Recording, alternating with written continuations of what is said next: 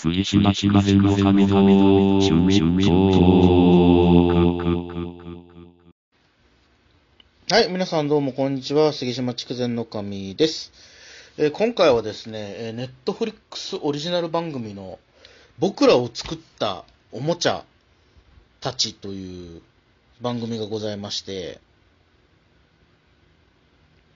えーっとですね、これ今シーズン、あ、これ待ち、これ今シーズン3まで来てるんですけど、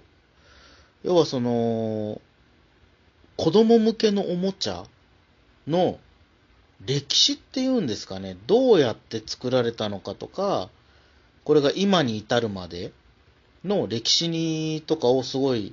裏側を掘り下げた番組なんですけど、まあ、そんなに、あのーなんだろう、1シーズンごとの話数多くないですけどね、ただ、ちょっとこれ面白いなと思うのは、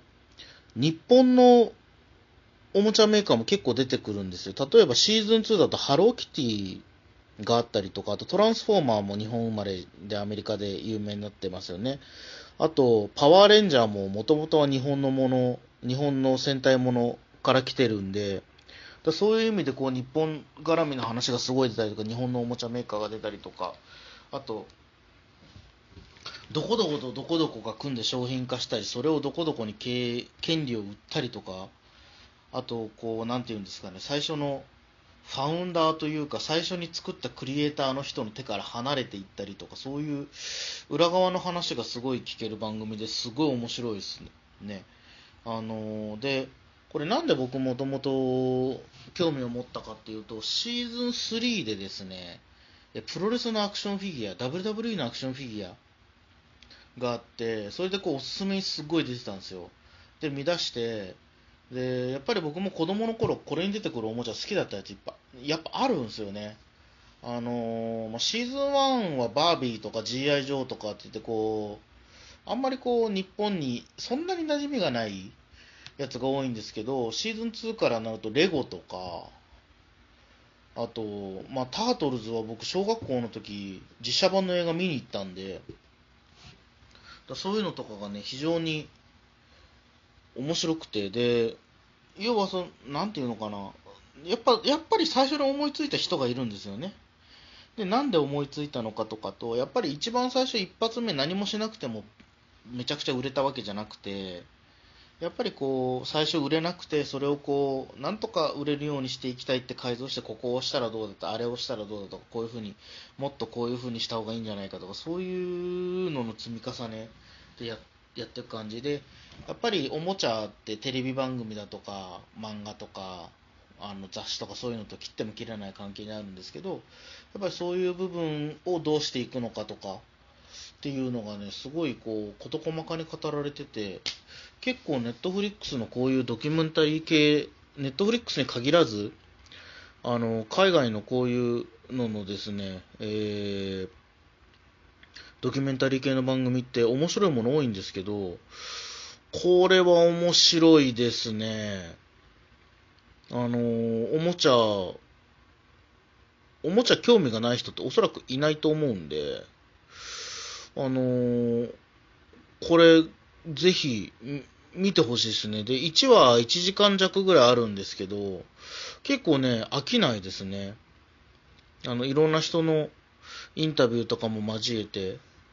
で、それこそパワーレンジャーの回とか、石森章太郎とか出てきたりとか、石森プロのあの話が出てきたりとか、結構、あの、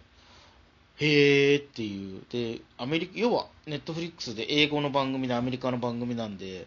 そこでこう、すごい石森章太郎が取り上げられてるのとかは、ちょっとこう、なんていうのかな、誇らしいはちょっと違うんですけど、面白いですね。だちょっとそういうの、まあ、今回ちょっと、あの、長々と話するつもりもないんですけど、まあ、せっかくネットフリックス入ったんで、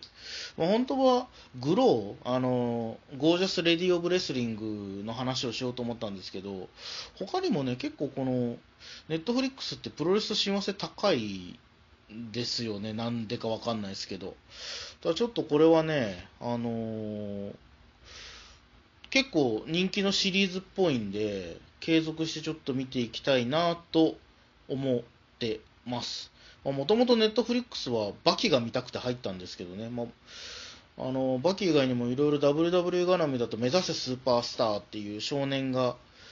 マスクつけると強くなるやつとか、あとビッグショーのファミリーショーとか、あとちょっとまだ見てないんですけど、メディアが沈黙する日っていうですね、えー、ハルあのハルク・ホーガンの、